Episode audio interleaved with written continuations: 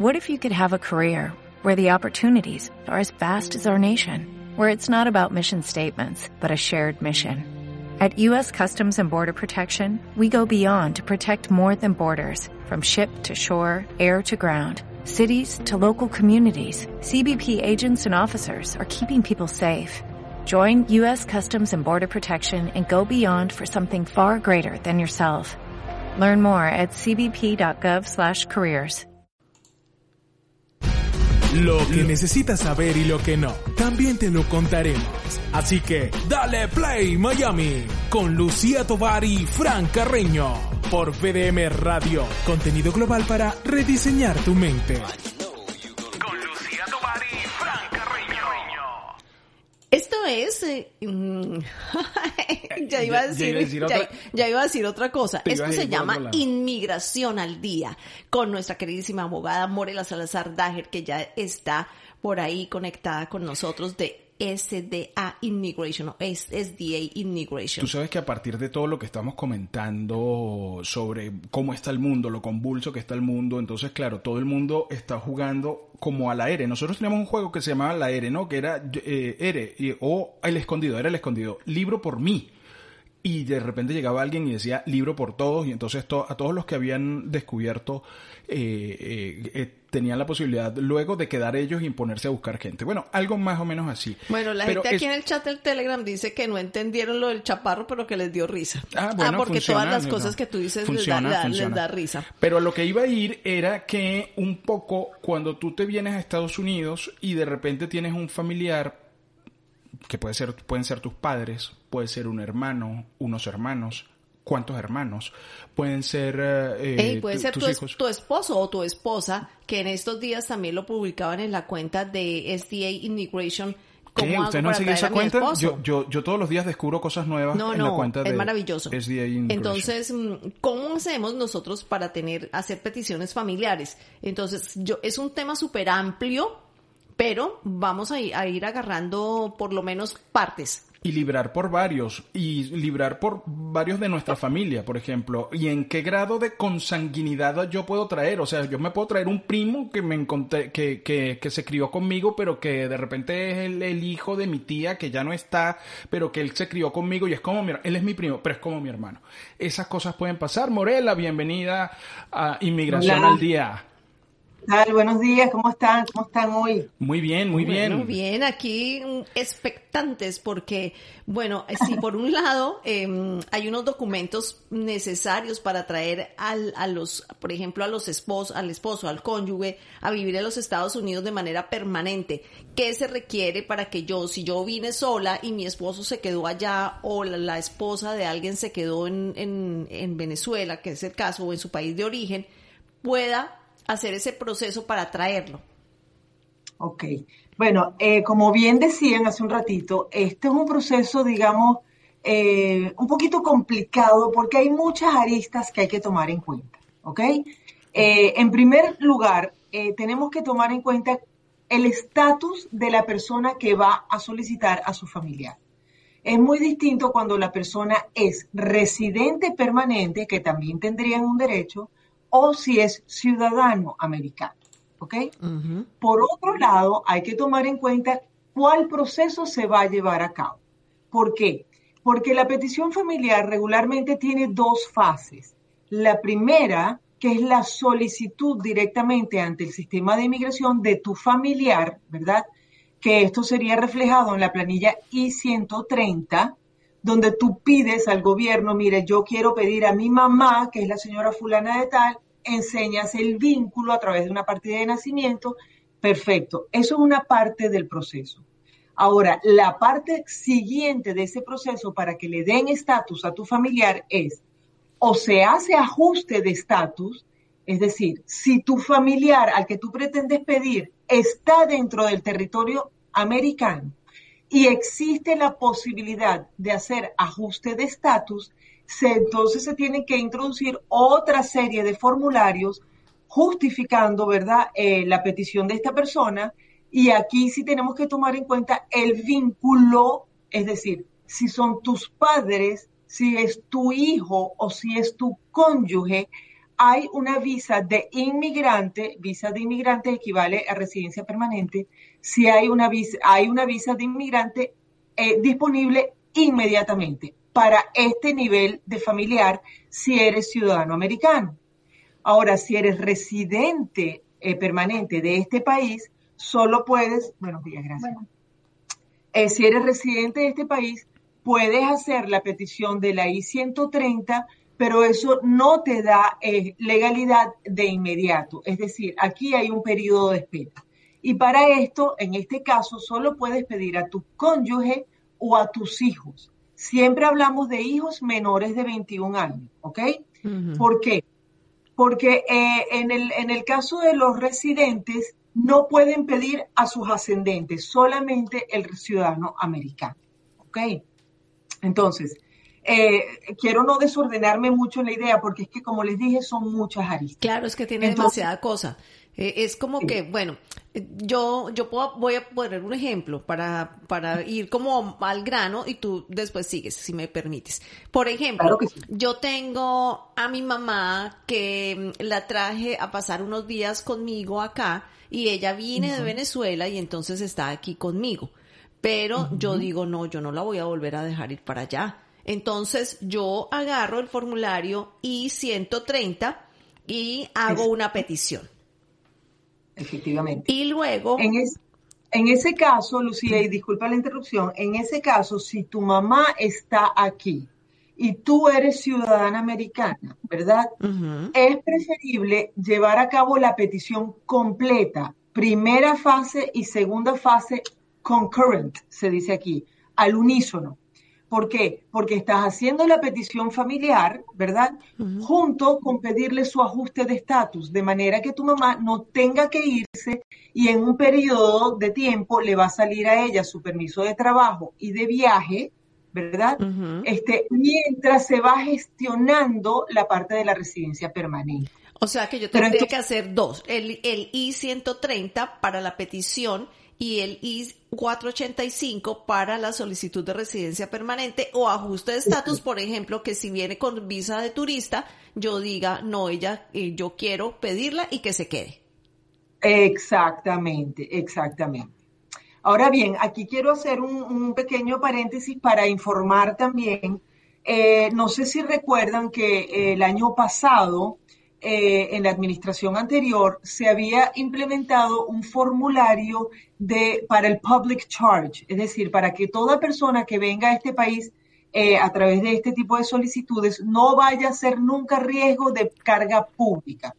Ese formulario, que era el I nueve cuatro cuatro, este, realmente fue bastante controversial porque le pedían a la gente información, pero de todas sus eh, finanzas, de dónde venía, si tenía seguro, si alguna vez había utilizado un beneficio, es decir, era bastante compleja ese uh-huh. formulario.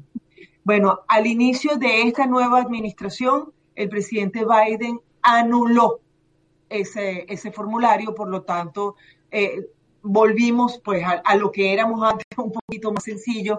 Sí, ciertamente, cuando uno hace un ajuste de estatus, hay que incluir otro formulario que es el sponsorship eh, financiero, digamos, que si tú estás pidiendo a tu mamá, tú tienes que comprobar que tú tienes los medios para que tu mamá no vaya a ser nunca carga pública en este país. Claro. ¿Okay? Es que ahí es donde está el tema, porque viene una cantidad de gente que entonces se vuelve una carga pública para el Estado. ¿Y quién termina pagando eso? Nosotros, los eh, contribuyentes. Tú, yo, nosotros, vosotros y ellos. Sí, sí, totalmente. Exactamente, exactamente. Entonces, claro, son, son temas, digamos, controversiales. ¿Por qué? Porque por un lado está lo, digamos, lo humano, ¿verdad? Uh-huh. Eh, o lo humanístico, tratar de ayudar a todas estas personas, la unión familiar y tal.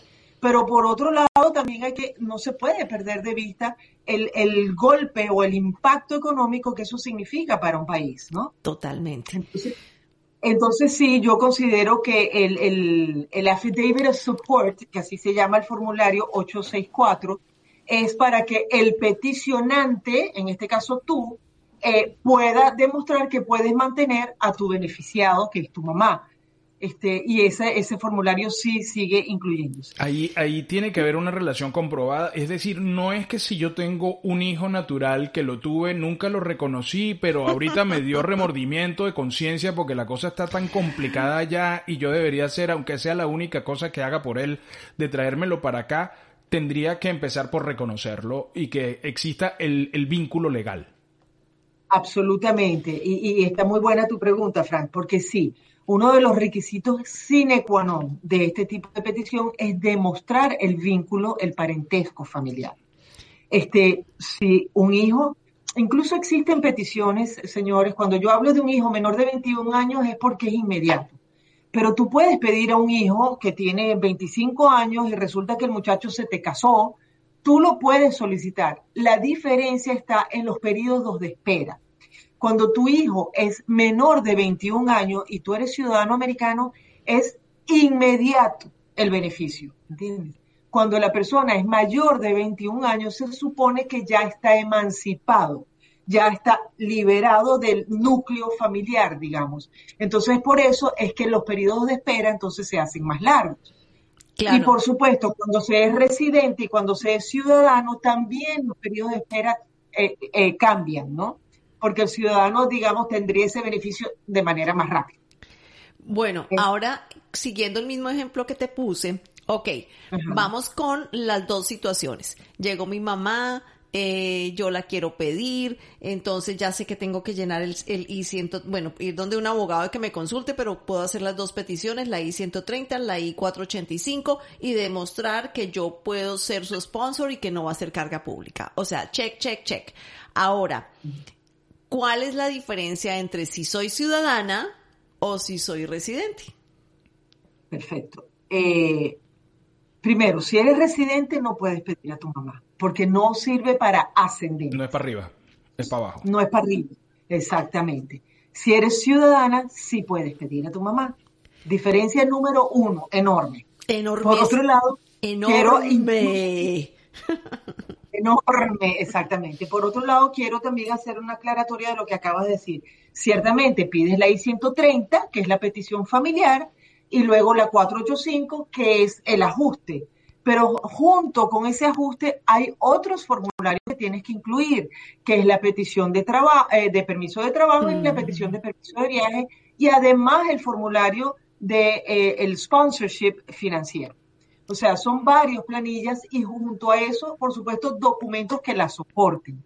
Porque como decía Frank antes, sí, tengo que empezar por reconocer a mi hijo. Efectivamente, yo no puedo poner que Frank está reconociendo, está pidiendo a Juan Pérez porque él sospecha que es su hijo, ¿no? Sí, porque se parece. Tengo que poner evidencia de que es su hijo. Sí, sí, sí, claro, sí, no es se que... parece. Mira una foto, aquí está la foto ya y va. Mira, somos igualitos. Timbra el teléfono, Igualito. timbra el teléfono, aló, voces de marca, sí, por favor, con Fran Carreño, un momentico, por favor. De Fran, parte de su eh, hijo. Eh, ¿Usted es Fran Carreño? Sí. Hola, soy tu hijo.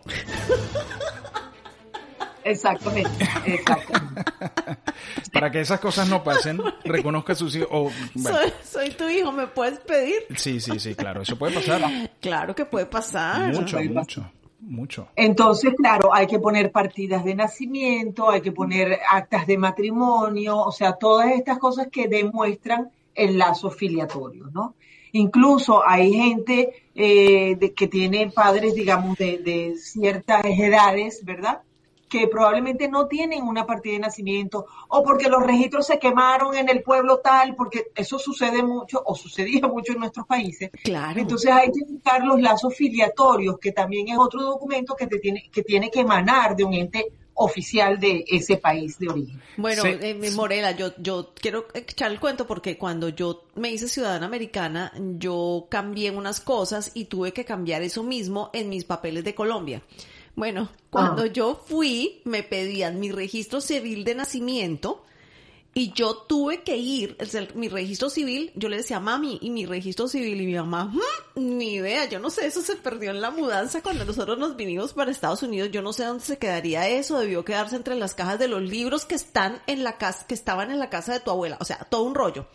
Bueno, exacto. Me tocó ir con mi tía, que vive allá, a buscar, y ella afortunadamente tenía una amiga, porque el registro lo hacían a mano, y lo que Amado. tenían eran unos folios eh, que todos amarillentos que tenían en un lugar, y esa señora Eso. tenía toda la vida trabajando ahí, y ella encontró el folio con mi, con mi documento. Pero porque era amiga de mi tía y mi tía fue la las cosas Como sí. son las cosas en todo esto, ¿no? Pero imagínate en, el, en ese caso muy complicado. Morela, y, y, sí. se, y se puede hacer, eh, llega hasta el círculo íntimo familiar, es decir, yo no puedo, yo no puedo pedir un primo, ni puedo pedir a un tío. No, realmente no, llega hasta tus hermanos, puedes pedir a un hermano, pero le, los tiempos de espera son enormes, ¿ok? O sea, puedes esperar quince años. Wow. Para que te salga una cosa así. Entonces, a ver, muchas veces cuando las personas no tienen el apuro, pueden esperar o quizás tienen otros trámites andando, no les importa someter eso, ¿verdad? Y bueno, que pase el tiempo, porque a la final te puede salir, ¿entiendes? Este, mientras tanto, pues tendrás otro tipo de visas, o sea, o te esperas en tu país de origen. Eso no, no tendría mayor problema tampoco. ¿Puedo pedir a más Ahora, hermanos? Tú puedes pedir a un hermano, sí. Pero uno, dos, tres. Bueno, mientras tú puedas soportarlos a todos, los puedes pedir. Económicamente. Lo que pasa es que luego, para llegar al ajuste, entonces tienes que demostrar que tú ganas suficiente como para mantenerlos a todos. Claro, claro. ¿Ok? Ahora bien, fíjate que nos hemos enfocado mucho en el ajuste, como les dije. La primera fase es la I ciento treinta, ¿verdad? Que es la petición familiar. La segunda fase se divide en dos maneras de hacerlo. Si estás en Estados Unidos, puedes hacer el ajuste de estatus. Si estás en tu país de origen, se hace lo que se llama el proceso consular para eh, la visa de inmigrante. Entonces, todo esto pasa, una vez que la I ciento treinta esté aprobada, el Servicio de Inmigración avisa al Centro Nacional de Visas, el N V C se llama, avisa que este caso está aprobado para que se comience la gestión consular. Entonces, el N V C, que es otro ente, parte del Departamento de Estado, avisa tanto al beneficiario como al consulado de, de su país de origen, ¿verdad? Tenemos este caso eh, aprobado. Puede comenzar con la segunda fase. Esa segunda fase, entonces, se hace todo online.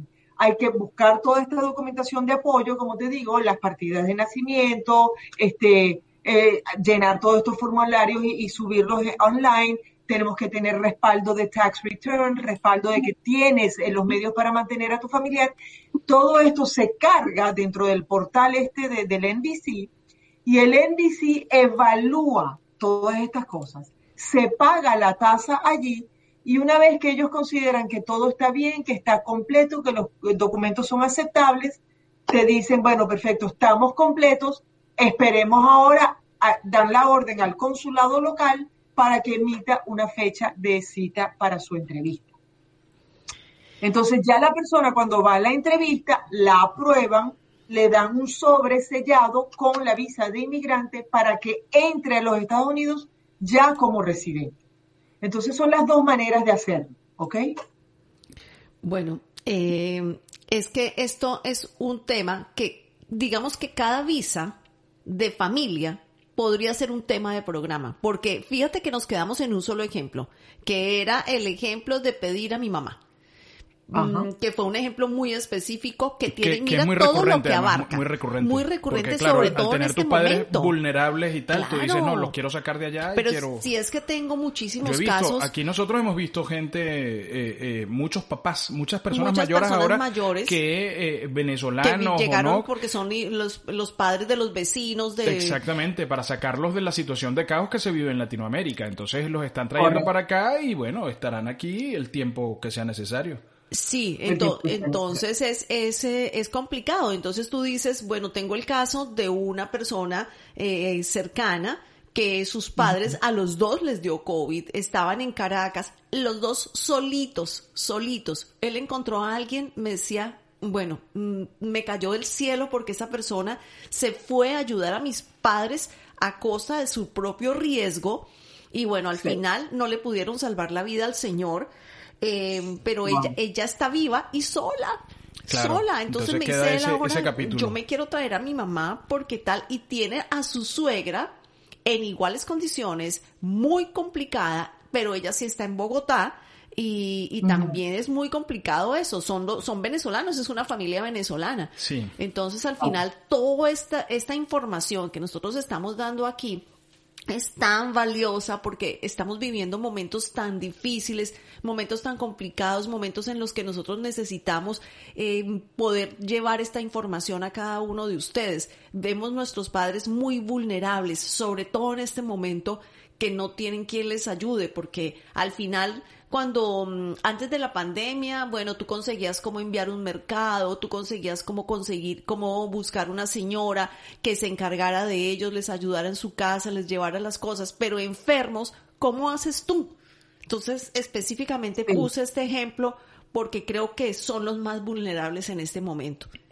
Totalmente, Lucía. Y bueno, es que particularmente el caso de los venezolanos es... es realmente trágico, mm. porque es que tenemos demasiadas tragedias una sobre otra, sí. de distintas índoles, ¿entiendes? Porque entiendo que Colombia sí está pasando un momento difícil por la pandemia, eh, digamos, hay problemas internos, políticos, tal, como todos los países, digamos. Sí. Pero, pero en todo caso, mira, no hay escasez de comida, no hay, ¿sabes? Hay, hay, hay cosas, hay medicinas, hay médicos, o sea, es que en Venezuela es por donde lo veas. Sí, por donde, sí, por donde te metas. Por absolutamente, donde te metas. Sí, el problema de Colombia es otro. El problema de Colombia es la intolerancia de la misma gente, es, es, es la agresividad eh, in, verbal incluso, de agre- sí. que se agreden entre, entre los de un bando y los de otro. Es, es una cosa absolutamente absurda. Pero bueno, eh, que, que sabes, o sea, ni siquiera quiero saber de eso porque es demasiado tóxico todo ese ambiente. Pero lo que es de Venezuela sí. es una cosa... que tú dices, todavía tenemos posibilidades de poderle dar la mano a nuestra gente en Venezuela, a que se vengan para acá o a que busquen opciones, y para eso necesitamos buscar a alguien que realmente nos pueda ayudar mmm, de manera positiva. Eh, porque no puedo yo yo sola, si me siento a hacer el formulario I treinta, no, no, hago no, el I treinta no. y el I cuatrocientos ochenta y cinco y después no le pido permiso de no, trabajo, no, no, no les no. pido nada. Mira, porque, exactamente, eso te decía, porque es que conlleva mucho más, digamos, es un proceso relativamente sencillo, pero es que estos formularios pueden ser, eh, eh, tienen su truco, ¿no? Tiene su caída. Entonces, tiene su caída, entonces hay que hacer las cosas bien, porque un error te puede demorar tanto el proceso, que es preferible hacerlo con alguien que lo sepa hacer. Este, eso por un lado. Por otro lado, eh, también... digamos, hay, hay otros detallitos dentro del proceso. Por ejemplo, les digo esto. En el supuesto negado que Lucía va a pedir a su mamá, pero sus taxes no reflejan que ella tiene un ingreso suficiente para la manutención de su madre junto con su...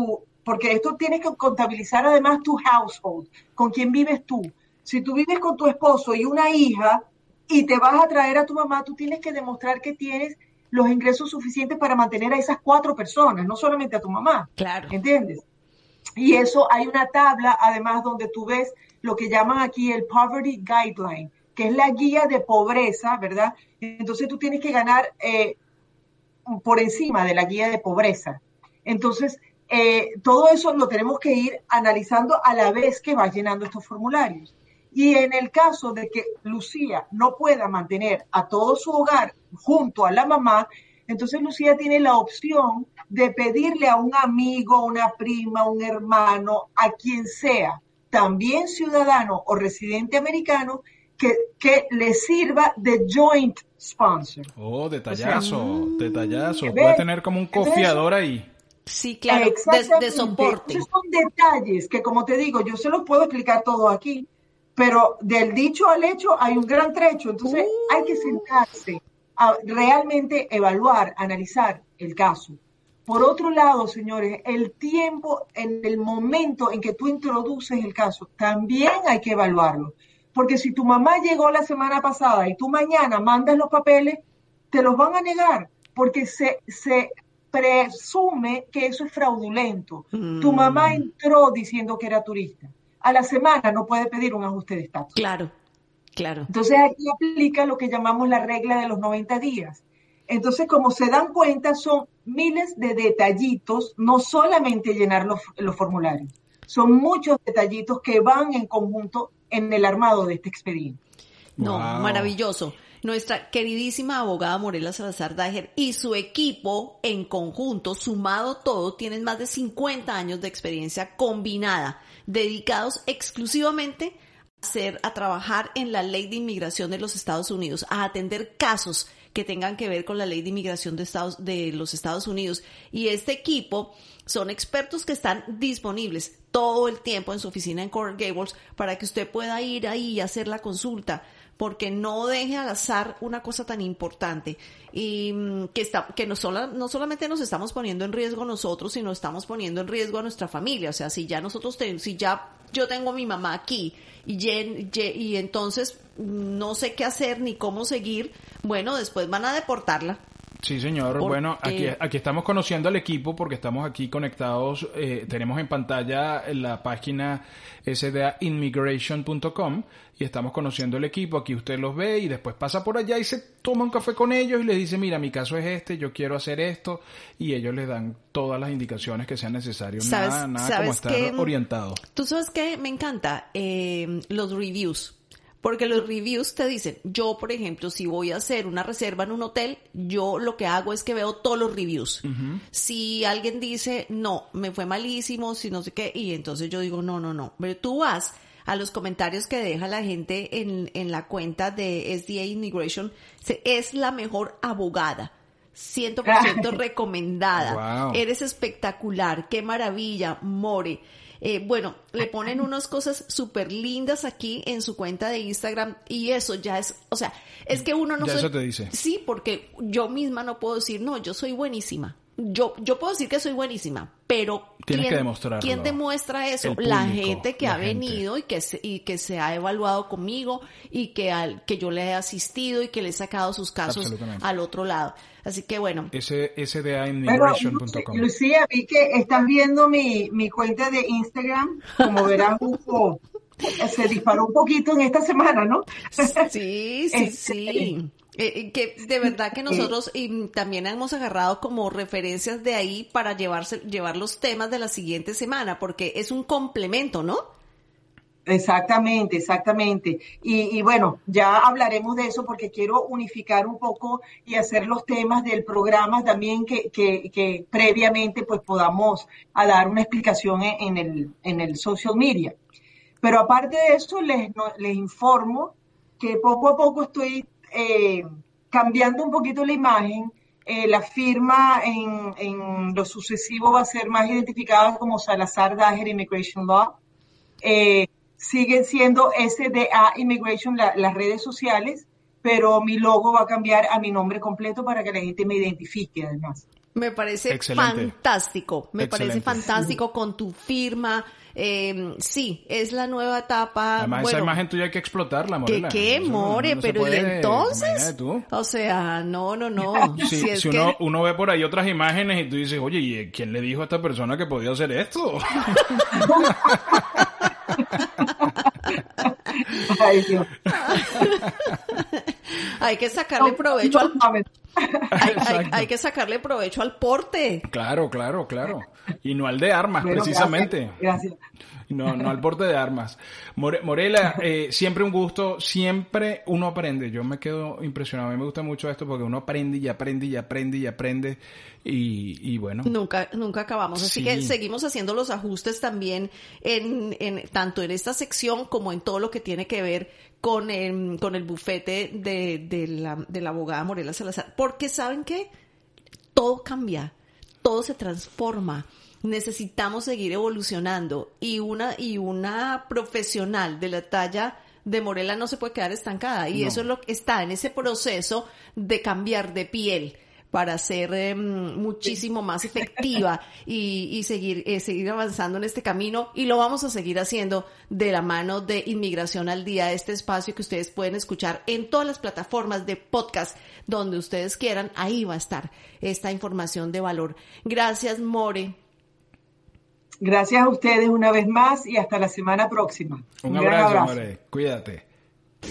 La buena actitud y la buena onda se comparten. Y aquí se vino a pasarla bien. Dale Play Miami. Dale Play Miami. Con Lucía Tobar y Fran Carreño. Por B D M Radio. Contenido global para rediseñar tu mente.